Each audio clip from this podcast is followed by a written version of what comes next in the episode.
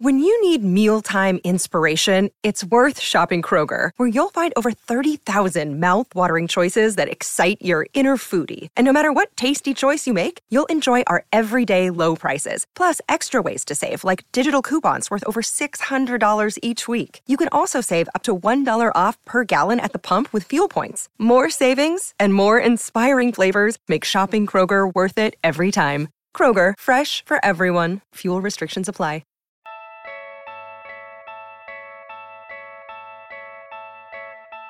How good has the NBA playoffs been? Has the WNBA finally modernized their play? What do we have to look forward to in the finals? The only question left is say it with me, you win.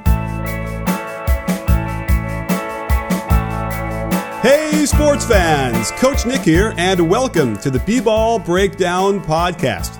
Today, I am pleased to bring on friend of the breakdown, Ryan Ruocco who is uh, on ESPN, the Yes Network, and the voice of the WNBA playoffs. And man, what a playoffs it's been. Ryan, thanks for coming on the show today. Thanks for having me, man. It certainly has been uh, an absolutely incredible uh, WNBA playoffs. It's been a blast, and you know, I always love following b-ball breakdown, so I'm, I'm, always jacked up when I get to speak to you, man. All right, well, we got a lot to talk about because uh, the WNBA, it's you know, was just epic two five game series in the last round, um, and we had an amazing uh, uh, uh a, uh, series with uh, Seattle and um, Phoenix. So I was just thought you can give us a little paint a picture a little bit about just give us a feeling about how much talent was on the court at the one time in this series. Man, it it was unbelievable, dude. Like I, I mean, just incredible the amount of talent on the floor. And and I'm looking at it thinking, like, because I always say, you know, th- th- if you are a basketball fan and you give this league a chance, you will realize how good the basketball is. Like you can't just look at the people who have game and the way they respect the game of these women. And I'll even use myself as an example. Like when I was first offered the opportunity to do the WNBA six years ago or six and a half years ago, I was like, man, I don't really know if I want to. What is the how, what's the basketball like? The second I got into it, I was like, oh wait, this basketball is great, and I felt that way more and more and more as it's grown. Um, and and it's now it's like just completely organic being an advocate for the league because it's how deeply I believe um, in the product. And that series was a great example of it because you think about it, you have Diana Taurasi, who yeah, you know, I say unequivocally the greatest player in the history of the WNBA, and I say that with the blessing of Rebecca Lobo. So I'm using trusted sources. Um, you have Sue Bird, who is probably the greatest point guard in the history of the WNBA. Lindsay Whalen would be the other name you could throw in there with her. Um, you have DeWanna Bonner, who is putting up maybe one of the most productive postseasons in the history of the league. Brittney Griner, we all know what a ridiculous talent she is. Breanna Stewart, who's the single most decorated women's college basketball player of all time. You know, and then you have other great young talents like a you know a Jewell Loyd or uh, or an accomplished player like Briann January, who's just a ridiculous defender. Um, Natasha Howard, who's become such a good player for Seattle.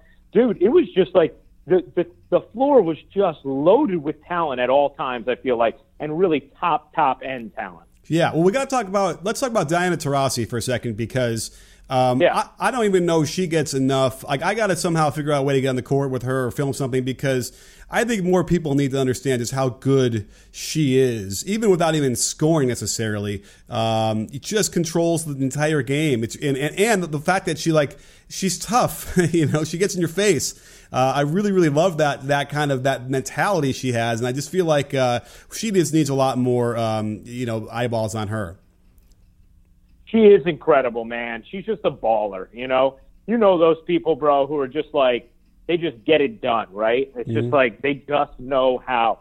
She's one of those players where it's just like, yo, she just is a baller, and when she wants it, she gets it. Like even you think about it, now, she didn't have the best end to the series, um, and she definitely uh, was guarded well by Alysha Clark, um, and uh, and and had a you know kind of a, a quiet finish the second half of the fourth quarter. But even then, when you think about like the the three she did hit right before Sue went on her yeah. barrage, where it, it Breanna Stewart hits this three to make it a four point game, and Diana comes um, to make it a one point game uh, with Seattle trailing. Diana comes down and is like, oh yeah, and just like boom, sticks a, a right wing three with two defenders in her face, like calmly off the dribble as she walks it up. And it, it honestly, it's it's it's like Curry, right? Like watching her is is like watching Steph in that like I'm gonna fire it from anywhere on the floor at any moment and just feel like I can, and I, I'm a killer. And but she has sort of the attitude and mentality of like a Jordan, where she's gonna, you know, she is just gonna, she wants to, she wants to kill you out on that floor. That's what she wants to do. Um, and you, she loves the big shot. She loves the big moment. The end of that game too, where you saw her just, you know, taking these ridiculous shots, man. The way she moves on the floor, the shots she can get off. She's just, she she is a special special assassin on the floor. Yeah, and I, I, like what the, the Sue Bird storyline in this uh, series as well was pretty intriguing because I, I mean I, I, think most people would probably acknowledge that Seattle probably takes Game Four if she doesn't get knocked out by her teammate, uh, right, uh, and the nose. Yeah, right? Yeah, like it seemed exactly. like that's that's obviously the point where it fell apart for them because she's such a. I mean, I, listen, you take a starter off of any team, they're going to suffer. You know, the rotations all get screwy, whatever. But uh, that it definitely felt like that happened. And then, but so she comes back, and so my favorite part about this, which I don't even think I really realized until just today going through it again was she there's a scramble for a loose ball. They don't call foul in favor of Sue Bird, and she's really upset, right? She feels like she got hit in the in the face mask. She's she's now wearing a face mask because of the, the thing from game four. This is game five. And that is when she starts to go off after that moment and hits uh, was it like was it four straight jumpers? She so before that she had yeah, she had hit a couple and uh, then she hit I believe it was I think she hit then three straight after that. Right. So she had started to get going.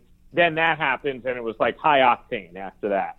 Love like it. after that was when she took those two ridiculously deep ones, where it was just like, oh, okay, all right, I'm gonna I'm gonna make sure nothing. I'm gonna make sure we're not going home tonight. Period. Oh yeah, and you you, you know? gotta love it and, because isn't that always how that seems to happen where something like that happens? She's really fiery, and the next thing you know, bam, she's open for the shot and just just nailed it deep. Uh, by the way, yeah. off the hop, I want to make sure people recognize that she's a really great hop shooter with perfect rhythm. Uh, another person I want to get on the court with and uh, and go over that because that's is there are, are there any is there anybody better than her from behind the line? I don't think so. And you know, like she I mean, she was third in the league in three point percentage this year. And what's so interesting about you mentioning her form, Nick, is that if you listen to her post game interview, she actually credits Breanna Stewart with because because at one point Sue missed five straight threes in this game, mm-hmm. and Breanna Stewart told her, and she missed eight straight shots overall, and and Stewart told her, hey, use your legs, and uh, and Sue was like, oh, because she kept falling short on them, you know? Mm-hmm. And you're wondering a little bit, she's wearing a mask. Is there a vision issue? This is such a good shooter. Why is she missing? So it was use, use your legs. And she started using her legs again with that hop and uh, obviously started getting the results right after. But, you know, she, the, the thing that Rebecca Lobo, who's such an outstanding analyst, pointed out that I think is such a great point for what was going on there is Sue was doing all of that with Breanna Stewart on her. And Breanna Stewart is an absolute, I mean, excuse me, Sue was doing all that with Briann January on her. Mm-hmm. And Briann January is a fantastic defender. Six times on the all defensive team, pesky, fights over screens, will take on your switch, you know, will muscle up someone bigger, is a black belt, um, and is really hard to move and could be really difficult for, you know, somebody of Sue's age as well. And Sue just scored all those points with January, who was the one defending her. You could just tell it was like, no, I'm not letting us go home tonight. And I know Sue felt like in game four, they had them. And they were in position to win that series. And there was like a definite, like, oh, man, did we miss our chance type feeling once she broke her nose. So I think she was going to make damn certain that they didn't miss their chance in game five. That's right, and you never want to miss your chance when it's in your grasp. And I'm giving you a chance at the best shave you'll ever get with Harry's razors. Let me put it this way When your wife and daughter constantly steal your Harry's razors for their legs, you know it's a great shave. And I've tried a lot of different razors. The balance of the handle, the sharp, durable steel made from a 95 year old precision blade factory in Germany, and the rich shave gel make for a truly great shaving experience. And by selling it online, Harry's can offer their blades at a much lower cost than the leading brand. Best of all, you can get their trial set by simply heading over to harrys.com slash coach Nick, a $13 value that comes with everything you need for a close, comfortable shave. Weighted ergonomic handle, five blade razor with lubricating strip and trimmer blade, rich lathering shave gel, and a travel blade cover. So redeem your trial set now by visiting harrys.com slash coach Nick and tell Harry that I sent you. Now, here's the thing you mentioned when you first started and you weren't really sure uh, what the play was going to be like in WNBA, and, and I could and I, I recognize that a lot of people say that, and then when they start to watch, they realize, oh, this is serious basketball. But I do I want to say that you know I've gone to a few games throughout those la- last five or six years. The one thing that really kind of drove me drove me crazy was that um, the way it was coached. Uh, the, the three point mm. line hadn't been embraced. It seems like in the last, at least this year for sure, we're now seeing 20, 25 three pointer three point attempts per game and really opening it up instead of doing the typical like pound it inside, uh, you know, get the mid range shot. And so I, I feel like the WNBA was a little bit behind for a while. But without question, if you're going to look at the teams that made the semifinals and now the finals, these, I mean, I don't think that there's, it's um it's a coincidence that these are the two of the top three three point shooting teams in the league that made the finals. That is an excellent point, man, and you are hundred percent right. I um I definitely 100% agree with you, um, and I I felt that I felt the same exact thing. I was like, you know, why haven't they started shooting more threes? And I can remember even having that conversation with Cheryl Reeve a couple years ago because she is an outstanding coach, and um, and I believe could coach on any level anywhere. And I was talking to her about that. I'm like, you know, it's weird. You guys don't shoot a lot of threes in this league. And she was like, you're right. She was like, for my group, I think it's more our personnel and who we have at this moment. Um, because also at the time they had Brunson at the four, and, you know what they ended up doing? Teaching Brunson how to shoot three. You know, but that all happened just in these last two years, to your point. Um, and the first guy who really made an emphasis of like, hey, I want to make sure we're getting all these attempts from three is Mike Thibault when he took over Washington. And he was like, you know, we we we need to start adjusting or or copying the pro game. And he talked about it. He's like, we're usually like a couple years behind in this league trend wise with that stuff, and it's time to hop on that train. And so they did. Yeah. Um, and obviously, it's worked out for Washington and Seattle with Jenny Boucek, who was the former head coach who really designed the offense that they still use. You know, she started to hop on that too, and thus we have the situation that we have now, where you're right. It's no coincidence that these are the teams that are going to play in the finals. Teams that have embraced the three-point line the way that the NBA has over the last, you know, seven years or so. Now the W has started to the last two or three years. For sure. And you know what's interesting is that, you know, I, I went to a Sparks game earlier this year. Uh, they played Atlanta. And um, it was frustrating because, again, like the Sparks lost the game. And, you know, to me, the women, they, they don't elevate at, to the rim level, right? I mean, I'm not saying anything controversial mm-hmm. here. Um, no, no, it's it's a below the rim game. Yeah, and as a result, when a defender comes over, puts their hand straight up, you know, and they're, they're not going to foul, but they're going to be put straight up. That's a pretty tough deterrent for anybody shooting closer to the basket or even trying to post up. And I'm sitting there saying, gosh, why aren't they working outside in? And even that they weren't doing it as much. And as a result, you know, the Sparks weren't, did not take, they were middle of the pack to the bottom as far as three point attempts per game. And it was like, just open the floor up stop shooting the you know pounded inside which you know there were by the way there are some male coaches out there from a certain era older than you and i who you know that's what they say pounded inside work it inside then out and it was like um, you know, it was seemed clear to me for a long time. Yeah, open this thing up, let them get more pick and roll, let them, you know, collapse the defense and kick out for threes. Um, you know, it's just it's the reason why you know Phoenix was down in Game Four, right? It feels like the reason why they came back was they finally just spread it and started nailing some threes hundred percent, absolutely. They, you know, that, and, and and I do think it's now much more of an answer for these teams, you know, mm-hmm. to to to spread it out and and start taking, you know, more three point attempts. Like in the past, you know, I mean, pick and just like the NBA, there's way more pick and roll now. You know, there's way more emphasis on having at least four shooters on the floor at all times, and and there's way more threes being taken and being made. Like I, if you just look at you know the league leaders over the last couple of years, you see the percentages significantly going up. You know, this year there were three or four players who shot it at 45% or better from three. I can remember a few years ago where it was like if you shot 38% from three, you were going to be in that top five. You know, wow. yeah. Um, and so it, it's not only, you know, not only has the amount increased, but the efficiency has increased as well. Absolutely. Well, let's preview the finals a little bit here because I want to know, you know what we have in store for us. I mean, you know, again, there's a lot of talent out there on the on the floor in the finals. Who is the best player on the floor when they when these guys meet? You know, I think if Elena Delle Donne is totally healthy, I think we'd still have to say she is. Um, but I think that is only because Breanna Stewart is just doing this for the first time, right? Like, yes, Sue Bird was the hero of game five with her absolutely epic final six minutes of that game.